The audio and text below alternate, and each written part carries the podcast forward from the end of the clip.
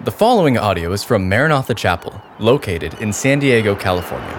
For more information about Maranatha Chapel, please visit www.maranathachapel.org. Uh, it's great to be with you guys. Yeah, as, as, as Daniel was sharing, my family and I, we, um, we, we spent the last 20 years of our lives in Eastern Europe or Central Europe in the country of Hungary.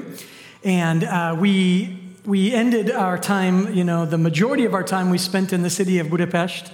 And there's uh, 28 Calvaries that have gotten started from that area across the country. And there's about 55 different Calvary churches across Central and Eastern Europe. We have another, I think it's 23 in the country of Ukraine. And so, for those 20 years that my uh, wife and I and our kids that we lived in in Hungary, we also had a really deep and very close connection to uh, our friends, missionaries, and church planters and churches in Ukraine. There was not a year that went by that we didn't spend some time there because we were just very close to the missionaries and the national leaders. And uh, Hungary and Ukraine uh, today are not very close politically, but uh, back then, church wise, we're very close. We have uh, so much in common. And uh, you know, it was an interesting thing because about four years ago, we, we really felt like the Lord was calling us to move back and really, you know, our kids were all raised, born and raised there for the most part. Um, we have four kids, and all of them, the first time they would be living in America would be in 2018. And uh, so uh, jumping into this world here as a family was very interesting. This is a very interesting country. And, uh, we love it and we're confused sometimes. And uh, my wife and I were barely teenager or barely adults, I should say, not barely teenagers because that's illegal, but we were barely adults when we moved over to Hungary, and we barely adults, 18 and 20, and we had a little, or 19 and 21, and we had a one year old little girl, and we moved over there. So we did all of our adulting in a foreign country. When I came back and tried to buy a car, I had no credit. I had, I mean, it was an interesting experience. Very, very, they're like, you, how old are you? And I'm like, why? And they said, well, you have the credit of like an 18 year old. It's like, yeah, I left, I left a long time ago. Oops. So we, uh, we've been back in, uh, in San Diego. And you know, did, and out, were some of you aware of the crisis at our border of Ukrainians that were coming across? Any of you hear about that out here in Escondido? There was about Actually, let me tell you exactly 25,303 Ukrainians came across the border from Tijuana into America because they were, uh, the US government said, We're welcoming them, but you have to come through a land border. I get a phone call. I get a phone call. Uh, I, my wife and I and our, and our daughter uh, had just, one of our kids, we had just come back from uh, Hungary and Ukraine. The day after the war broke out, February 24th, our, um, we flew over to Hungary just knowing there was going to be a massive move of people. And we felt like we just need to be there. We need to be present. We need to help get our missionaries out and families that can get out. We needed to be there. And then a group of, uh, uh, a group of us uh, men, we went into Ukraine and spent some days there helping pull people out that were needing to, to get out of the country. And so then we flew back to into San Diego, and like three days later, I get a phone call from a friend who said, Hey, there's some Ukrainians in Tijuana, and we're right on the border. We're 10 minutes from the border. And I'm like, Really? What are they doing there? And they're like, Yeah, they don't know either. They're just stuck. And they're, everybody's just stuck, and maybe you guys could go. So we go down, and I meet some other people, and this wild journey of about five weeks of our lives where, like I said, 25,303 people came across uh, in a span of just about five weeks. And uh, we were working just amazingly well with uh, Border Patrol, Homeland Security, State Department, and uh, the Ukrainian embassy in Mexico City, and just trying to help as many people as, as possible. And uh, it was an incredible experience to be in America and have all these people, this like world you know, I even had some of the people from our churches in Ukraine, ladies and their kids, came across through Tijuana into San Ysidro, and there we were. And it was freaking us out like, where am I? What world are we in right now? And our two worlds came together, and they still, it still continues. Um, We've taken a real strong, uh, just as much as we can do to help people. I was just in Ukraine two weeks ago, and visiting our churches. And I, we called it like the encouragement tour. We just wanted to go and visit as many of our churches as we could and encourage the, the uh, believers. One of our churches, uh, I'm going to grab a bag, so follow me on the camera there, but I'm just going to grab my little, I, bring, I brought a Mary Poppins bag. It's not Mary Poppins, and I'm not, Mary, but I, I brought a bag here. Uh, I need these in just a second. But we, uh, we went to one of the cities. It's pretty well, I mean, we hear about it on the news quite a bit now, but we went there because we have a church there. And we knew it was maybe a little bit on the very close onto the eastern side, but our goal was to, we want to go and encourage as many of our, our friends as we could. And so uh, one of the guys, a young man who was uh, kind of like leading the church, he's not the pastor, but he was leading the church uh, he, you know, he, the, the men from 18 to about 60, they can't leave the country. They need to stay there in case their, their numbers are called up to fight. And uh, so we, we're like, hey, uh, you know, we're ready. We'll be there Sunday morning. And he's like, great, it'll be amazing. So we get there, and it's just him, and, uh, and, then, and then this whole crowd starts coming in. And everybody was about 75 years and older. The whole crowd. And I was like, man, I've been to this church before, and this is, I, this is unique. And well, I, you know, I'm, I'm, I'm, forgetting where I was at the moment because the men of that town were all off fighting. The women were in Poland or America or somewhere else to be safe. It's really hard for these guys to have to fight with their wives in country. They feel better to get them out so they can just focus. But there's all these elderly folks who have nowhere to go.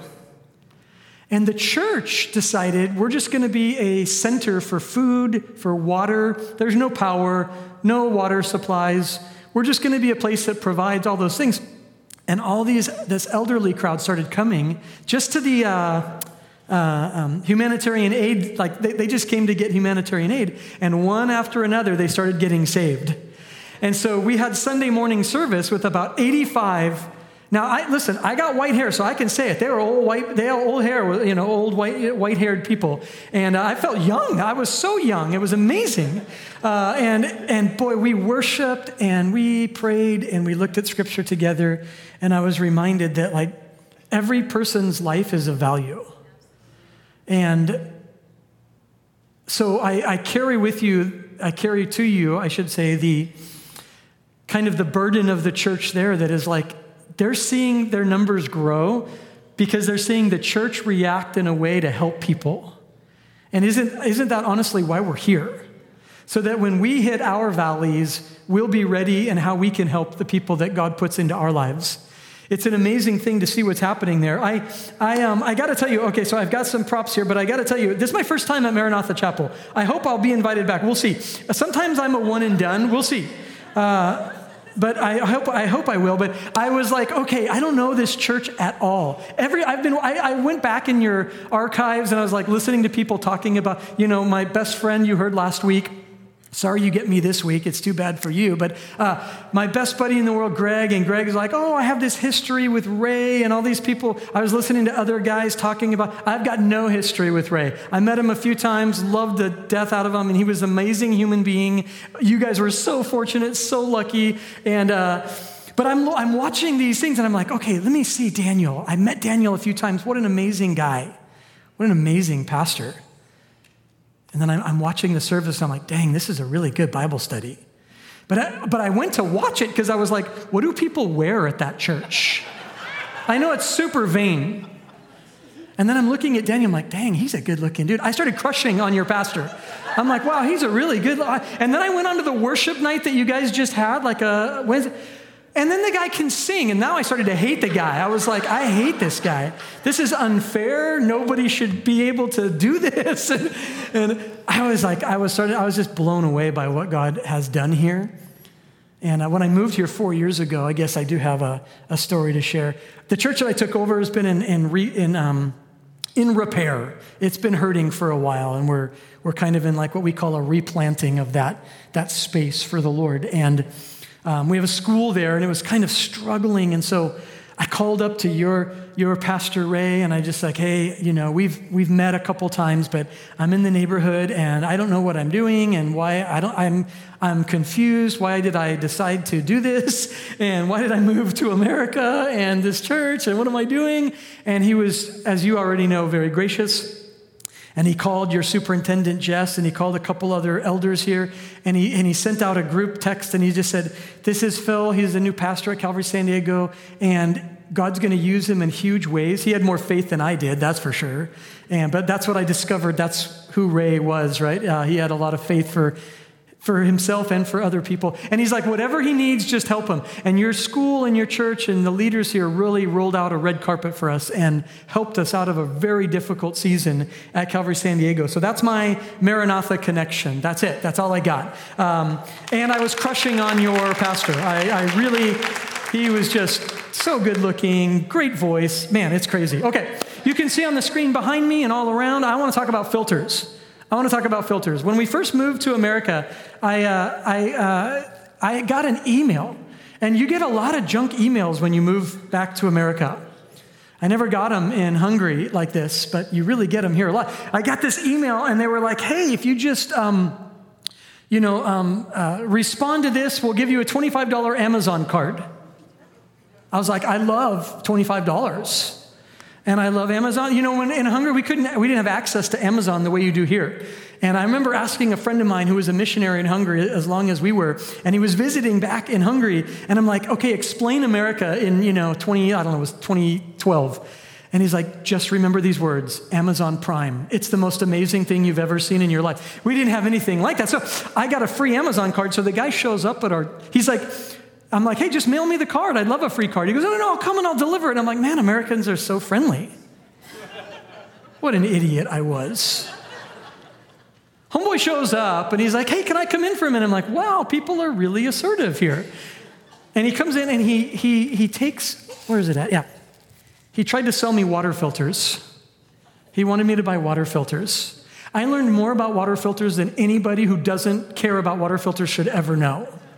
He told me everything, and then I was, I'm like, oh my gosh, if there's something I should have done, it's check my emails better, you know. But I got a $25 card out of it, and it worked, so I was happy.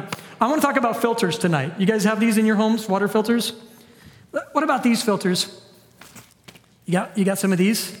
Change your filters if you haven't. I just changed it today. Dear God, I should have changed them a long time ago. You got a water filter or air filter? I got more filters in here. Oh, yeah, this is how about these? This is San Diego must have. Sunglasses. You need these to filter out some of that sun, right? Oh, this is everybody's. Oh, wait, no, hold on. I got one more here. You know, guys know what this is? Oh, this is me and my wife are bougie coffee drinkers.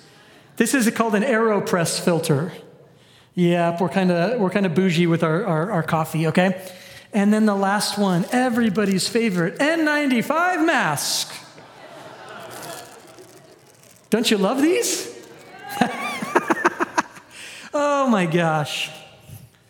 Filters. I want to talk about filters tonight. And I want to talk about the kind of filters, not these kind, because these kind, well, whatever. I want to talk about the kind that are actually either going to work in your favor or are working against you. And so I want to give a, a kind of, I'm just going to bounce through a whole bunch of uh, scriptures, I think many of them will probably be on the screen. I'll mention it and then jump on the, either your Bible app or in your Bible if you have one in front of you. But I want to talk about filters. It's interesting because in the Old Testament, in the book of Joshua, in the fourth chapter, the children of Israel had just crossed into the promised land. And the Lord opened up the river and they were walking across on dry land. And then before it all closed up, they were to go back, and each one of the like tribe leaders would grab a stone or a rock from the from the river and bring it, and then they set up this altar.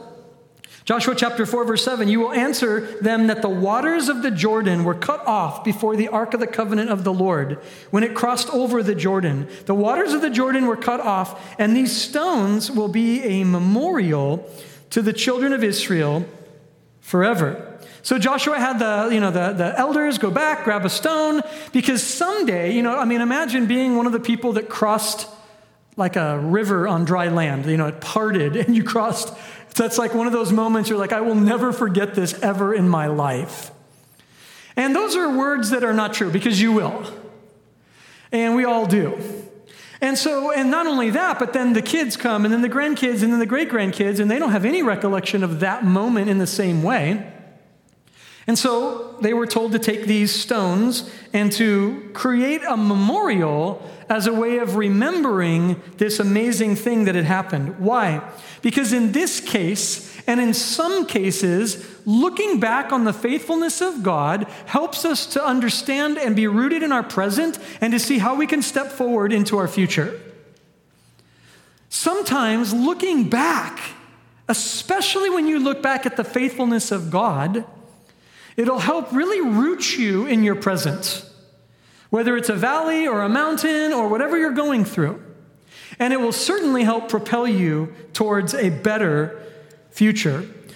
The problem is, is that we all look back. Maybe we've, maybe we've said or heard things like this, oh, the good old days. The truth is, is the world's always been a sinful place. There's never been good old days. You might have, like when I got saved, we were singing songs like Let the Walls Fall Down. Remember that song? Like I, I got saved in Orange County, I went to Harvest Crusades. There was a certain, like the Harvest Crusade band. They would say, We don't sing that song anymore. Why? Because time moved forward. Looking back on the tragedies of your life or certain parts of your past may not be helping you as you try to root yourself in your present and move forward in your future. Sometimes it's good, sometimes it's not, and I want to kind of talk about that. It really has to do with the kind of filter that you put over your mind and over your heart and how and that how you process information, tragedy, triumph, and so on. I have a friend who's getting her doctorate in psychology, and she was telling me how a part of the work that she's doing is in uh, how people not just survive difficulty, but how some people thrive through difficulty. And it's like a phenomena that she's studying to understand like what is it in a person that helps them to that through this difficulty they came out of this and they seem to be even doing stronger and better. What are the, what's the secret sauce, you should, I guess you could say? It's a fascinating thing that she's looking at. I have a friend in Hungary, his name is Tomasz. And Tomasz has the IQ and the uh, kind of the presence of about a four, five, six year old. Because when he was about that age, he walked into his living room where his, his dad had killed himself and his brain just snapped. And he froze in one moment of his life. And man, he loves the Lord and he's the sweetest, sweetest person, but he's frozen. His brain has been frozen from one particular moment. You know, other people have experienced tragedies and they've come out strong. How is that? Why is that? Some looking back can be very healthy for you, just like it was for the, for the tribes of Israel to look back at those stones and to go, wow, look at what God's done. Isn't that so great? Let's not forget what God did. But my stories of what God's done in my life, for me, may not be the thing that like moves the next generation in faith towards God. They need to have their own experiences with God and their own just experience of God working in their life. The rocks in that case were God's way of helping people to filter the past. Filters are how we perceive life. I'm going to read to you from John chapter 12, beginning in verse 27. Jesus said, My soul is troubled, and what shall I say? Father, save me from this hour. But for this purpose I came to this hour. Father, glorify your name. Then a voice came from heaven saying, I have both glorified it and I will glorify it again. Therefore, the people who stood by and heard it, they said that it had thundered. Others said, An angel has spoken to him. And Jesus answered and said, The voice did not come because of me, but for your sake. There's a whole lot going on there. I just want to focus on this one idea here. Isn't it amazing that, like, we read that, you know, from the Holy Spirit inspiring the letter of John, John writes this that a voice came from heaven and it was God the Father speaking to his son Jesus. So if we accept the Bible to be true, then that's what happened. But isn't it interesting how that others heard not the voice of God? What did they hear? They heard thunder.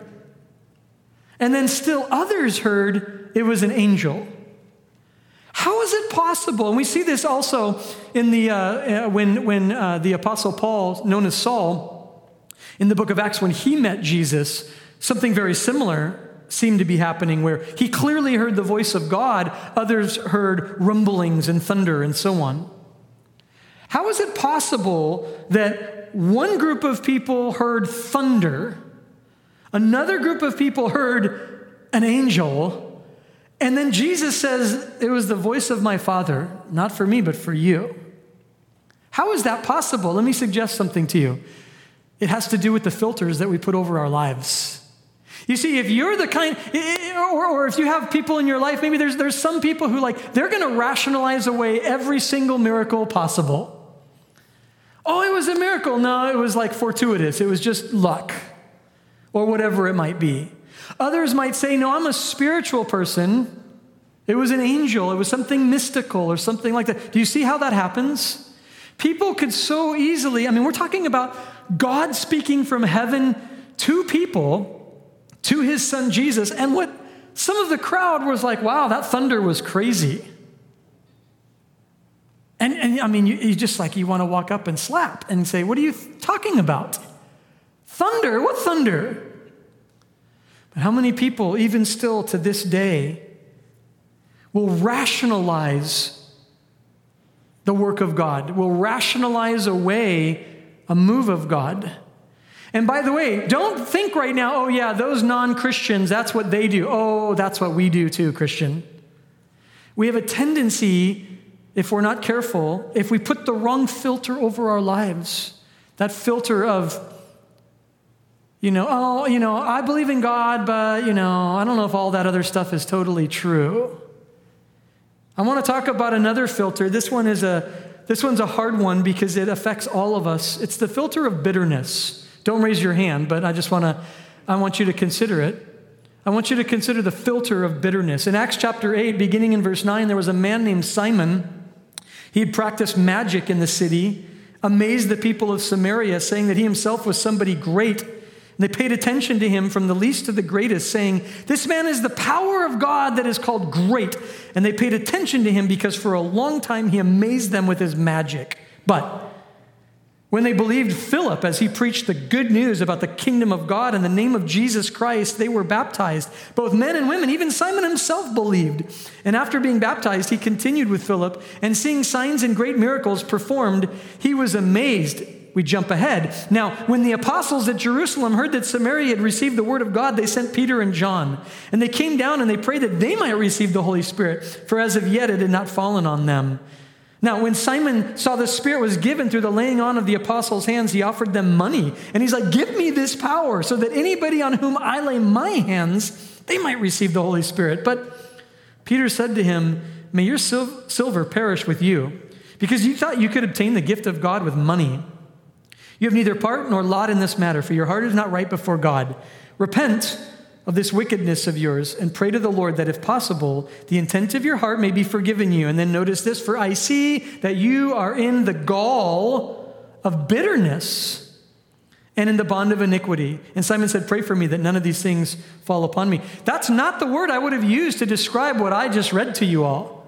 Greed, that's a word I would have used. But Peter says, You are, you've put bitterness over your hearts. You've put bitterness.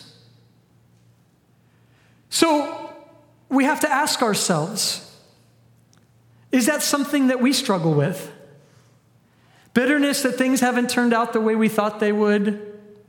Bitterness in, in, the, in, the, way, in the state of our, of our lives, the state of our nation, the state of our world, the state, whatever state you want to talk about.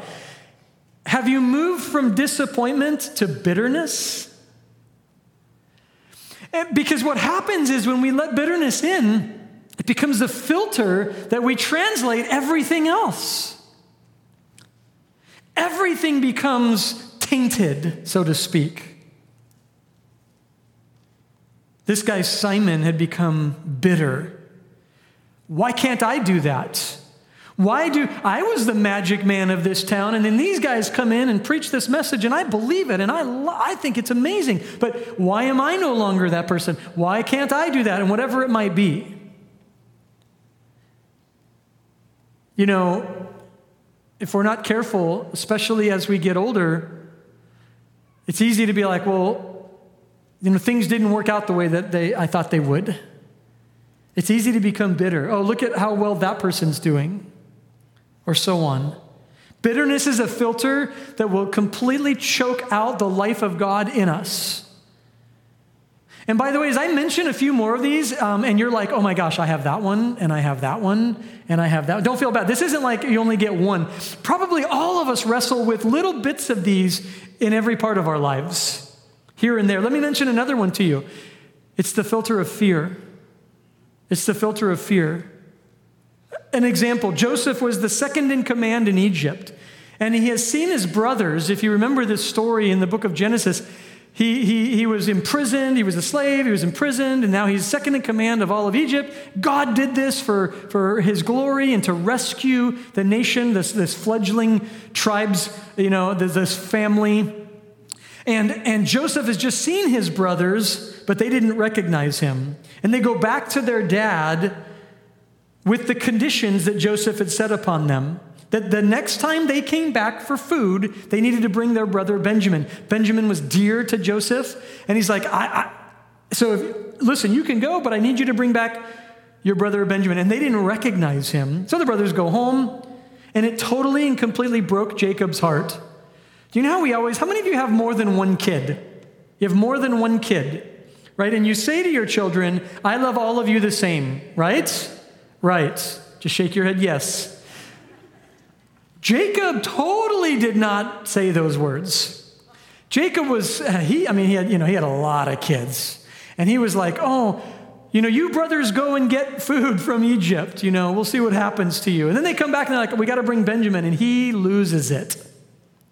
He loved Benjamin so much.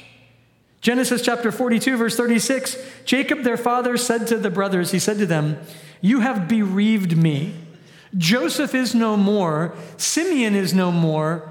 And now you want to take Benjamin and notice this statement all things are against me. Now, in less than two chapters,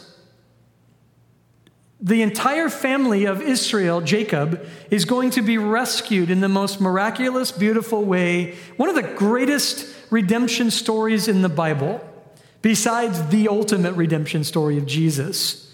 The fact that the brothers sold their, their brother Joseph, condemned him, what they thought was to death, but God, through his mercies, raised him up and Joseph, not bitter, not, he was not a bitter person. He saw how God was using all these things to redeem his family. And the brothers go back and they say, We got to bring Benjamin. In two chapters, Jacob's story is going to go from all things are against me to God is working all things together for good to those who love him and are called according to his purposes. Things can change really fast, but his filter was fear. He was afraid. It's a false thing to tell people to just not be afraid. Because there's plenty to be afraid of. I mean, it's, a, you know, it's just not true to be like, oh, don't be afraid. No, you should be afraid. Life is scary. But if that becomes the filter that you see all of your life, you see, these filters, and we'll talk about it a little bit more in just a minute, these filters are the diminishing of the, of the faithfulness of God over you. It diminishes you seeing the goodness and faithfulness and mercy of God because you become so preoccupied with this thing, this bitterness, or in this case, this fear. Greg last week spoke to you about expectations. In 2 Kings chapter 5, I'm not going to read it tonight. Uh, they'll, they'll, they'll, I think we'll put up a couple verses you can see but I'm not going to read this whole. It's an amazing passage where the like prime minister of Assyria has leprosy, a death sentence, and he goes to Elisha the prophet because he had been told that there was a prophet in Israel who could heal him. And so he goes to the prophet, and Elisha wouldn't even come outside to see the guy. Elisha stays in his house, and don't think that he lived in some palatial, you know, home in Israel. It's like a hut in the middle of nowhere, Israel. he's in this little hut. He sends out one of his servants, and he's like, "Go tell him this is what you got to do. God's ready to heal you, and what you got to do is you got to go wash seven times in the Jordan." And this guy Naaman is kind of like upset he had expectation that there was going to be a show, a thing. God was going to do some great thing. And he got so mad, he said to the servant, he goes, Can your master come out here? And he's like, Uh, yeah, it's kind of awkward, but he said no. and, and, and here's what's happening hey, I'm important. Send the important person out here. He had expectation. Why doesn't Elijah come out? Because Elisha knows the most important person is the one that's unseen right now. It was God. God wanted to work. Elijah had nothing to do with the healing of Naaman. So he's like, why should I go out? I'm not the one doing it. And then, and then when he says, you know, go wash in the Jordan, Naaman's like, do you realize we have two rivers, two rivers better than your dumpy Jordan? You know, we're, we're Christians. We talk about the Jordan in a way that's like, you know, it's beautiful and it's wonderful. And this guy's like, dude, I got better rivers where I'm from. And the servant's like, yeah, but I still think you should just go do it. he had false expectations. You realize that the filter of false expectations could destroy you, ruin so much of what God wants to do. Let me move to this one the filter of shame. The filter of shame. Maybe when you were little, you were told you're not smart enough, not pretty enough, not fit enough. It's amazing how many like famous people, you know, they'll win an award and they'll thank God or, you know, but then they'll also say something like this, you know, my fourth grade teacher told me that I would never amount to anything, and look at me now, you know. And it's kind of, it's like when you when when when you've been so impacted by shame that you're motivated by that, friends. Every once in a while there'll be a diamond in the rough, but for most people it's destructive. It really ruins their lives. And it might not be the shame you're putting on yourself, but it might be shame that's been put upon you. And let me say this what happens to those who have been filtering life through shame. They have to be careful that they don't then put that filter on other people. I feel ashamed, so should you. I feel I feel, you know, I feel bad. Why are you so free? You should feel bad just like I do. And I want to just kind of briefly mention a passage to you in Luke chapter 5 from verses 1 through 9. Jesus got into a boat. They pushed the boat off a little bit for him to preach to people. And he was in the boat of Simon Peter. Jesus taught the people. And afterwards, he said to them, Okay, go cast out your nets. Verse 5 of Luke uh, 5, Simon said, Master, we toiled all night, we took nothing, but at your word we'll let down the nets. And when they had done this, they enclosed a large number of fish. They signaled to their partners in the other boat to come and help, and they came and they filled both boats so that they began to sink. And when Simon Peter saw it, he fell down at Jesus' knees and he said, Listen to this. This is what the filter of shame looks like. He's in the presence of the living God who came to become and be the Savior of the world. And he says this Depart from me, for I am a sinful man. Do you see what shame makes you? This is the exact opposite of what you say to the Savior of the world. You don't say, Hey, Savior, depart from me. You say, Hey, Savior, I'm here. I'm a person that you could save. But Peter saw his life through shame, disappointments. He was a letdown. He was, you know why he's a fisherman? Yeah, his dad was a fisherman.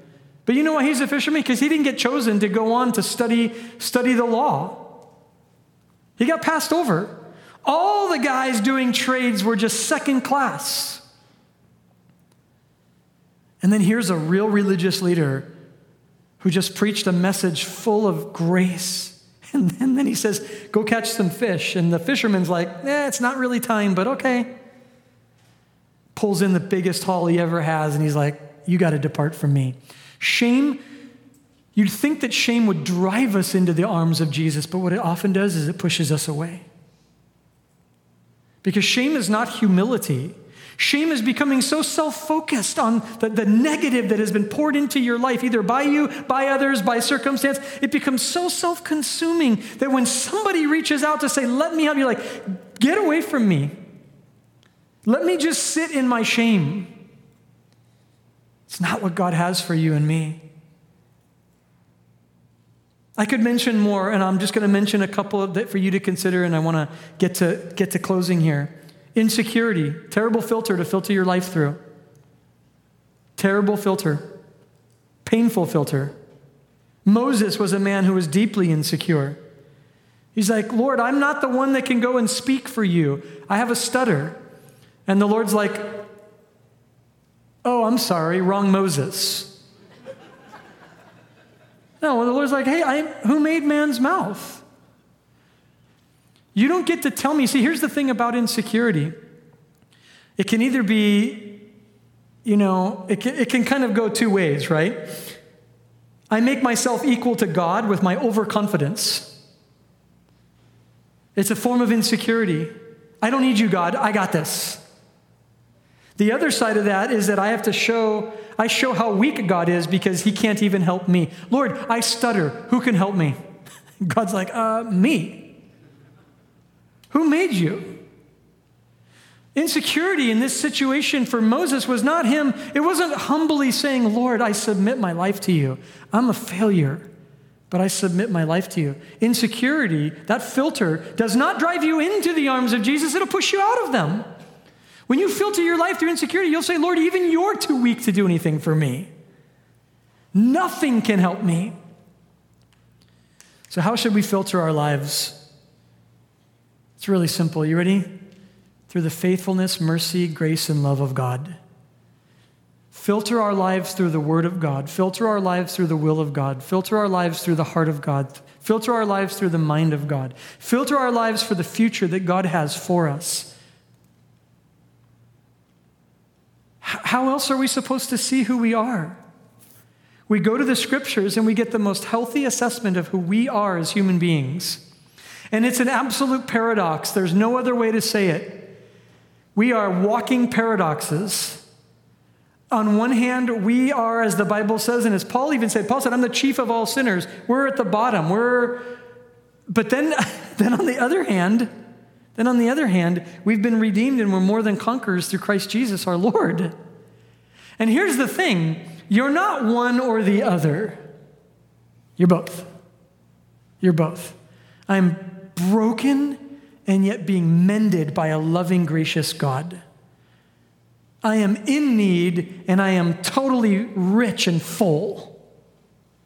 It's this paradox of the Christian life. I sat in so many homes in Ukraine a few weeks back. No power, next door, c- completely gone. This, this lady's home, she was in her basement, and a tank thing had gone, you know, whatever it's called, you know, um, projectile had gone right through her house. Scared the daylights out of her dog sounds funny, but she was like, This is my, this is my comfort. This is my. And we're sitting in this house, and she's telling us all about the mercies of God and the goodness of God. And she's crying about God. We're crying about her situation. Both were true, weren't they? Both were true. Maybe you have kids or grandkids that are not walking with the Lord right now, and yet at the other hand, you're experiencing a great just move of God in your own heart. Both are true. There's heartache, and then there's, there's joy. And we need to learn to filter our lives. We need to place over our lives the grace, the mercy, the love, the faithfulness of God. We need to go back and look at those stones and be like, oh, yeah, God's been faithful to me, and He'll keep being faithful to me. Paul, near the end of his own life in 1 Timothy 1, he said, This is a faithful saying and worthy of all acceptance. Christ came into the world to save sinners, of whom I'm chief. But for this reason I obtained mercy, that in me first Jesus might show all long suffering as a pattern to those who are going to believe on him for everlasting life. Do you see the dichotomy? Do you see the paradox? This right here, my friends, this is the filter of the faithfulness of God. He says, This is a faithful saying. And everybody's like, Oh, tell us, tell us. He goes, I'm the chief of all sinners. And we're like, Wow, that's not what we expected to hear. But for this reason, I will show the goodness and the love of God for the rest of my life. I'm not going to hide who I was and who I am. This is me. But I am going to let God pour through me. I'm going to let the filter of His goodness filter over my life. And I'm going, to let, I'm going to be raw and real. I'm going to let people see who I am. And I'm going to hope that through that, they're going to see who Jesus is. This was Paul's message. And notice then how he, when you take his his need for God, the faithfulness of God, how does it end?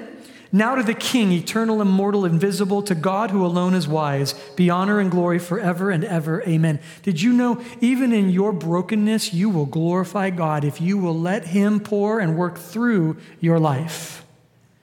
The story of your life will not be, yeah, he was kind of messed up, but he was kind of okay. The story of your life will be, I don't know how, but God did this thing that was beautiful. It'll be His story in the end. You know, we're going to get to heaven, and it won't be all of our collective stories, it'll be one grand story of God working in each one of our lives. So learn tonight, start this week to filter your life, your thoughts, your interactions with family and coworkers and friends, filter it through the faithfulness of God. When things don't go your way, don't jump to, this always happens to me. But maybe the filter that says, okay, Lord, what are you trying to do? Because I don't get it. And we don't lie and we don't hide, but I don't get it. And believe that in this season, in this season, I'm not talking about good old days, I'm talking about good days right now. There's not been a better time in human history than for you and I to get to reach people than right now, because this is when we're alive. This is our time. And I won't moan about it or whine about it. I will glorify God in the season that God's given us to be used by Him for His glory and His purposes. Amen? Father, thank you so much for the chance to be in your word, and I pray just blessing upon this group, Lord. Bless them, Lord Jesus. Thank you, Lord, that, I mean, this has been a decade after decade, just been your faithfulness over and over and over and over and over. I thank you for that, Lord. Bless these men and women with just more of your spirit. In Jesus' name, amen. Thank you for listening to this podcast from Maranatha Chapel. If you haven't already, please subscribe for weekly messages. Feel free to share this podcast and join us for our weekend services, held Saturday evening or Sunday morning. Visit our website at www.maranathachapel.org for more information.